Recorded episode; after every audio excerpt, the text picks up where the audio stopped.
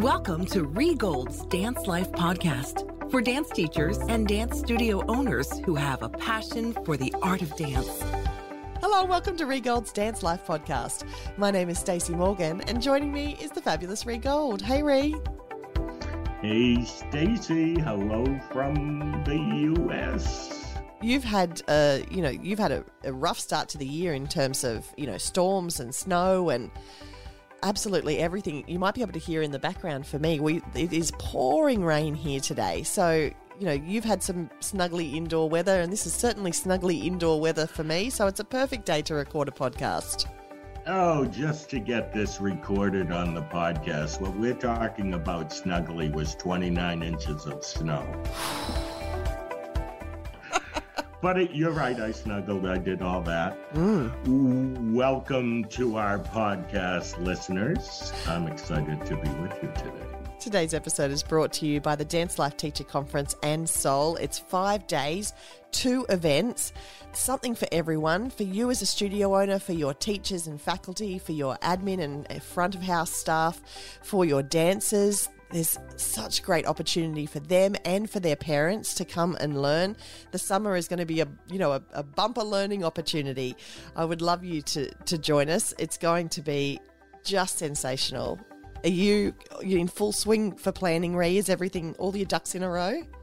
I'm going to say ducks are in a row for the conferences themselves and mm-hmm. scheduling. Uh, and now we are open for registration and would love all of our listeners to check it out at rheegold.com. We cannot wait. Today on the podcast, we're talking about inclusivity. I think it's something that we know is important to our business, important to the success of our business, important to the lives of our students and our families and the communities that we serve. But it's often not something that we talk about or that we consciously plan about or are strategic about. And Rhee and I have, you know, so many thoughts on why inclusivity is important in the studio. And I, and so many thoughts, Rhee, that I don't even really know where to start. it's it's well, so in, incredibly important to make your studio somewhere that everyone where somewhere somewhere where everyone feels welcome. And inclusivity means a lot of things. Mm. It's it does it isn't just one thing. It's inclusivity in um, the curriculum we offer so that all kids have the chance to dance. It's uh, being sensitive to people who are of a different color or a different belief system within our school from, let's say, the majority or many of the dancers. And it's also about making people feel like they're a part of a community, like that's mm. inclusivity. It doesn't matter. It's just they walked in your door and now they're inclusive in this whole culture. Yeah. So I'll let you pick up where you want to pick up. And I those were three things. There's five or six that we were talking about before this podcast. Which one you want to pick up on there, Miss Stacy? Well, let's start with curriculum, right? Let's start with you know skills and the things that the kids are learning in the classroom. We we know, Rhee, we talk all the time about how dance is for everyone, and there should be an opportunity for everyone to dance, no matter what their skill level and their ability. But I think sometimes we get um, focused on the kids that we've had been teaching for a long time, the kids who want to do every performance and every mm. competition. And we don't necessarily think about the student body as a whole because, whilst there may be some competition kids and competition parents, there's often a lot of uh, students who just want to come to dance and having a, a space for them, a class for them, a curriculum, a curriculum for them is really, really important. I'm with you 100%. So I don't want to get off of inclusivity, but I want to say the majority of our students are those kids you just described. The majority walk in at least expecting a once a week dance lesson and a recital at the end of the year, and grandma, grandpa, and everybody else coming to cheer the young dancer on. Mm it's it's our expectations that can damage that inclusivity, mm. meaning, I want to say this the right way, but our pride is in our accomplished dancers. We, we don't want people to see the kids who are here for the once a week fun class. And they feel it Mm. if the studio isn't aware of it. Did did I make sense with Yes, that? yeah. Oh, completely. They feel it. You know, for so long, we we were guilty of this. Rhee, we would think about, you know, what costumes are we going to put on our competition kids? What costumes are we going to put on our rec kids? And it was at your conference actually five years ago that um, really a light bulb was turned on for my faculty and I in that why should the competition kids have the sparklier costume? Why should the rec kids not have a costume as fancy as? And so we completely changed our mindset on that. It wasn't anymore that we were, you know, looking in, in this costume book for the performance kids and in a different costume book for the rec kids. It became how can we make every kid feel special on stage, in the classroom, in the foyer, I saw two beautiful beaming girls yesterday who came out of their acro class in my studio, and I didn't need. I've never seen these girls in my life, and I was. This is the you know, um, I was in a completely different room. They were they were brand new. They'd come in, they'd done the class, and I said, "How was class?" And the looks on their faces and the smiles that they had, that oh, fantastic! They said, "Oh, that was great," and I like those kids deserve uh, just as good of a costume as the kid in the other room who's doing seven classes a week and that was a big mind, mindset shift for us and has been um, really huge for our culture because that culture that building that culture of everybody has a place i think is really really important So let's add to that list. Not only should they be uh, considered in the same way when we're costuming them, but they have quality teachers mm-hmm. who, hear me, who work to create choreography that makes those kids look special, Mm-hmm. not the same old choreography because they're a recreational group and you have been doing this for a long time. We would spend uh, much time on our most advanced kids creating a great piece of choreography that they were going to compete with or close the show with. Mm-hmm. I say put the same effort into each of your what I'll call rec kids because I don't have a better word for that. Maybe we should change it to the majority, yeah and then everybody would get the point. All right, the majority, um, and give them as much creativity, and and we get just as excited when we saw them succeed. I think uh, this uh, part of inclusivity is something that has to do with the teacher and the ego mm-hmm. Because watching a young student maybe who has learning differences or whatever is not an able-bodied person doing whatever they do successfully in your class has to give you as much of a jolt of feeling successful as the group of kids who just won an award. yeah And to me, to me, that seems simple, a concept that's easy to grasp. mm-hmm. But I know so many studio owners who can't get this message to their faculty. The owners know it, Mm-hmm. but they can't get it to trickle down because those people are believing that success lies in the best answers that they can make. I think success lies in, as a teacher, being able to deliver a curriculum or a program or a class that makes every kid feel special. And so, for so many, there are things in the classroom that they can't do. Their bodies might not allow them to be able to do that. Their brains might not be allowed, uh, able to allow them to do that. But as a teacher, finding ways in which to connect with those kids and give them things that they can do, that they, you know, can create that movement and, and feel good about that movement and look good with that movement.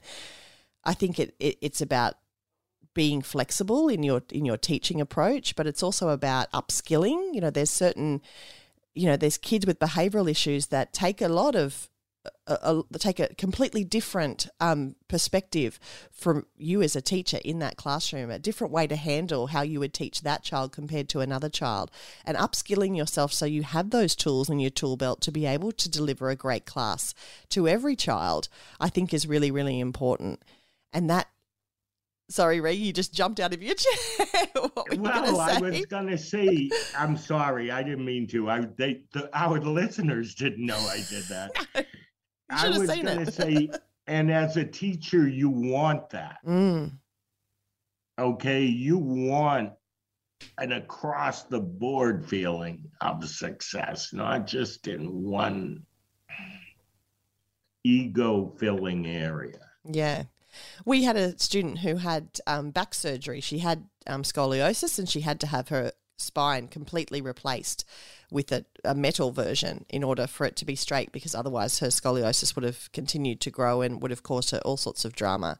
And when she came back to the classroom and, you know, so much gratitude and love for this child for actually coming back to dance after such a big operation because for so many you know they that would be the point where they would give up. This girl didn't give up.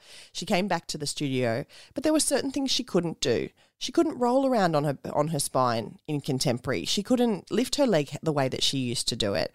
And my incredible team found ways to manipulate their curriculum and their choreography so that this child who was 16 at the time and had a couple more years to go could finish out her dancing career with us feeling good about what she could do and that moment made me so much, gave me so much pride, just as much pride as, as winning my, you know, winning a great competition routine or being overall champion of, of anything because the team rallied together. They threw out ideas. They talked to each other. Well, how does this work for you? And how are you teaching her to do this? And she ended up having a great two years of, you know, two final years of dance and graduated last year. And it just was so incredible for me to be able to watch that watch that come together with that culture so that every child every child really did have their own way of feeling special in that class whether it was you know the girls who had injuries or the girls who had been dancing for a while or those competition kids. And so what did that say to me? That really awesome story. It said to me that the choreographers, teachers, whoever was working on creating that final product, that that choreography, I guess, they were putting the child before themselves. Mm. Yeah. Okay. That that really just kind of is the bottom line of that. And what if we did that all the time? Mm-hmm. I mean, not just in our choreography, yeah. like every class, every decision we make, so that we can be inclusive of everybody. Yeah. And, you know, that's a really good point, Rhee. When you walk into a studio for the first time, how does that studio feel for everybody? Mm. Do you have a studio that is very, um, very pink Clicky. and well, very yeah, very clicky. I was going to say pink and sparkly, um, but you know, not very welcoming. Is right. What's what is what what story is that foyer area in your studio telling, and is it welcoming and inclusive for everybody to feel like they could find find a place here and find a space here? A couple of years ago, we um, we spoke with one of our um, one of our parents in our studio, and she came on board as our cultural awareness officer. And um, she's of Aboriginal and Torres Strait Island descent, and so she uh, is has just been absolutely incredible in giving us hints and tips along the way as to how we can make sure that any other Aboriginal and Torres Strait Islander students or families that come into the studio can feel welcome. And it can be, you know, things that are as simple as a, a plaque on the wall that says you are, you are welcome here. Um, it can be the way in which we um, communicate on days that are important to them and their culture, ways in which we post on social media and, and show our support and and you, you know make mention of things that are important to them. And having her come on board, and she's you know she's a mum in the studio so she's invested in in the studio's success. Her kids uh, attend with us. They're gorgeous girls. And bringing her on board for that has been a great learning experience for myself and my faculty but it's also helped us make change that makes the studio feel more inclusive for all students. And i think i think that you know sometimes we don't necessarily think about that especially thinking about that that first walk into the studio. Is it a space that that people of all genders feel welcome? Is it a space that people of all cultures feel welcome? Um, and if it isn't what can you do to make change? And it could be you know as i said we've got a plaque on the wall just subtle small things that make really big differences in making your studio inclusive Wow, I love that. You just made me, I wrote this down. Create a culture squad.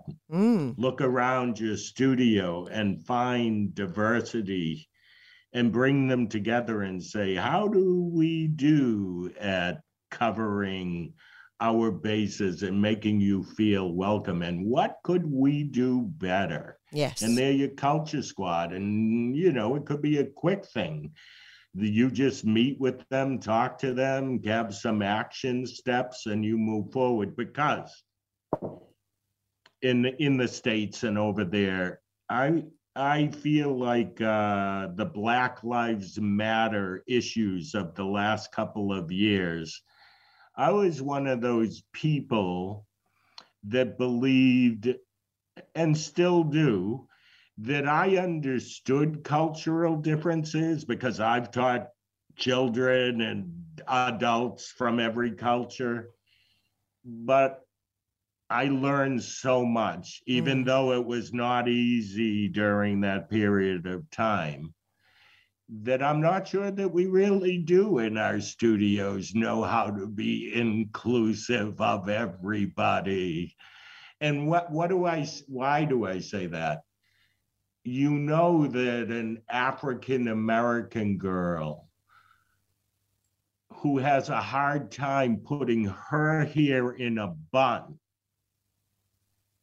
And for the last 30 years, we have been putting everyone's hair in a bun. Mm-hmm. And that's the way it is. We must now reconsider that because that child's hair may be ruined for life because she had to do things to her hair to conform to what they would say were European ideals. Mm. And I would have never thought about that. I came from the school where every girl was uh, had a bun. It didn't matter what the color of your skin was, what the texture of your hair was. All boys were in pink tights. And now we live in a world where we can't even, and it's okay with me, we can't say dress code is this for boys and dress code is this for girls. We now need to say dress code is this, and you can choose whichever one you want. Mm-hmm. These are your options. Absolutely. So that this this discussion or this topic of inclusivity I don't know if you notice it, but I'm having a hard time saying that word. Um, I haven't noticed. I will now. okay, good. um, connects in so many ways to our classrooms, our businesses, our our studios, our communities. Yeah, absolutely. And it's about that education. It's about be- being open to that education, open to learning more. And a great way to start that conversation is to to, to go to somebody who's already within your community and say, Can you help me with this?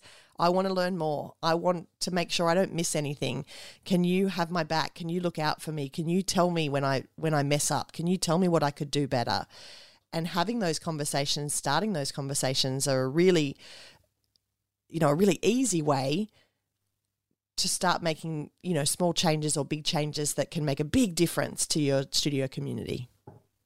And when you make that decision to make that big difference, your business will grow because you'll be recommended by all the cultures in your studio because you're so inclusive. Many parents are looking for the inclusive environment for their children Mm-hmm. before they're looking for the environment where everybody is the same. Mm-hmm. And I believe that all of our marketing, all of our designs, uh, even what we put on a t shirt, studio gear, everything that we do should be diverse Mm. In imagery, in in children, in all that we do. It's happening in our world. I don't know if it's happening in uh, dance as much. I hope it is, Mm. but on uh, I don't know if it's this way on Australian TV. But on American TV, there isn't a commercial where everybody in the family is the same race or color. You know, it's it's we're embracing it in that area. Yeah, that visibility is so important. Yeah, yeah. Absolutely. Okay. And that visibility is important in your studio as well, as you said. So uh, inclusivity of kids who are different. Let's talk about that one. Kids who uh, maybe are shy isn't the right word. Uh, kids who are different. Kids who yeah, kids who struggle maybe- in mainstream classes. right Yeah. or identities. That's really where I should have said. And being open, even if you don't understand or you've never known a person who has chosen that identity. We now live in this new world that we must understand. Yes. And I don't say that, I say that because I'm excited about this new world Mm. because as a kid, I was kind of one of those kids. I didn't fit into your normal mold. So I I conformed to what I was supposed to be and think. I get excited for the kids who come through our classrooms. And we're not saying, I, I'm going to give this as an example. I don't know what people are going to think, but when I was little and my mother would give us choreography, us would be my twin brother and I. hmm My mother would say, You need to look like a man, make it strong. I don't know that I'd say that now. No. And that that's a major shift. Mm. And recently I heard about this is interesting. We, we may be going off here, but a judge at a dance competition who went off at, on a student because the male dancer was too feminine. And yes, we can blame the judge, but he hadn't been exposed. He was one of those people who grew up with the teacher saying, dance like a guy, be strong, Yeah. push it up. Yeah. Do you understand? Like Yeah. it's it's it's a shift. Mm. Absolutely.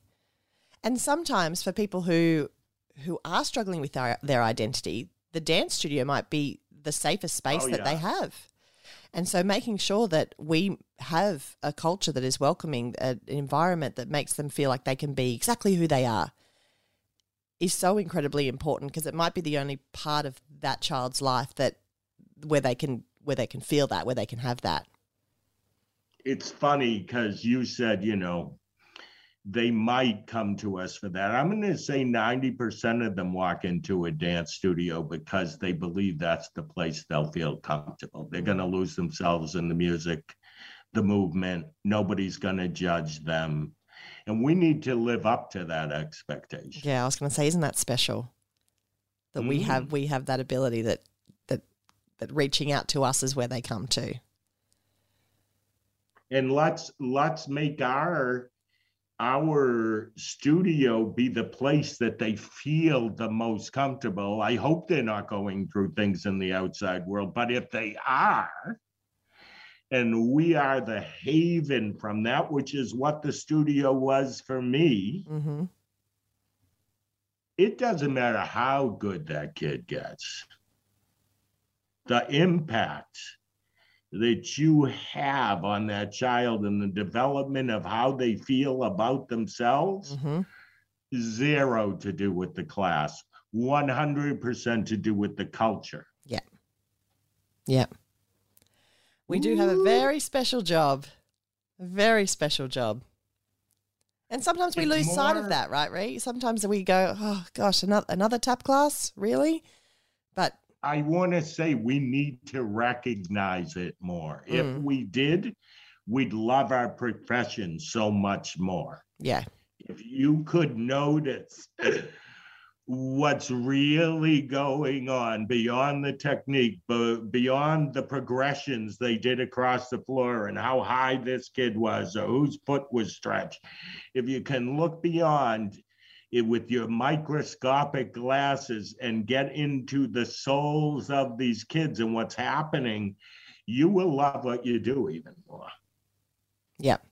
And before we started the chat, Rhee, you said inclusivity is the key to success.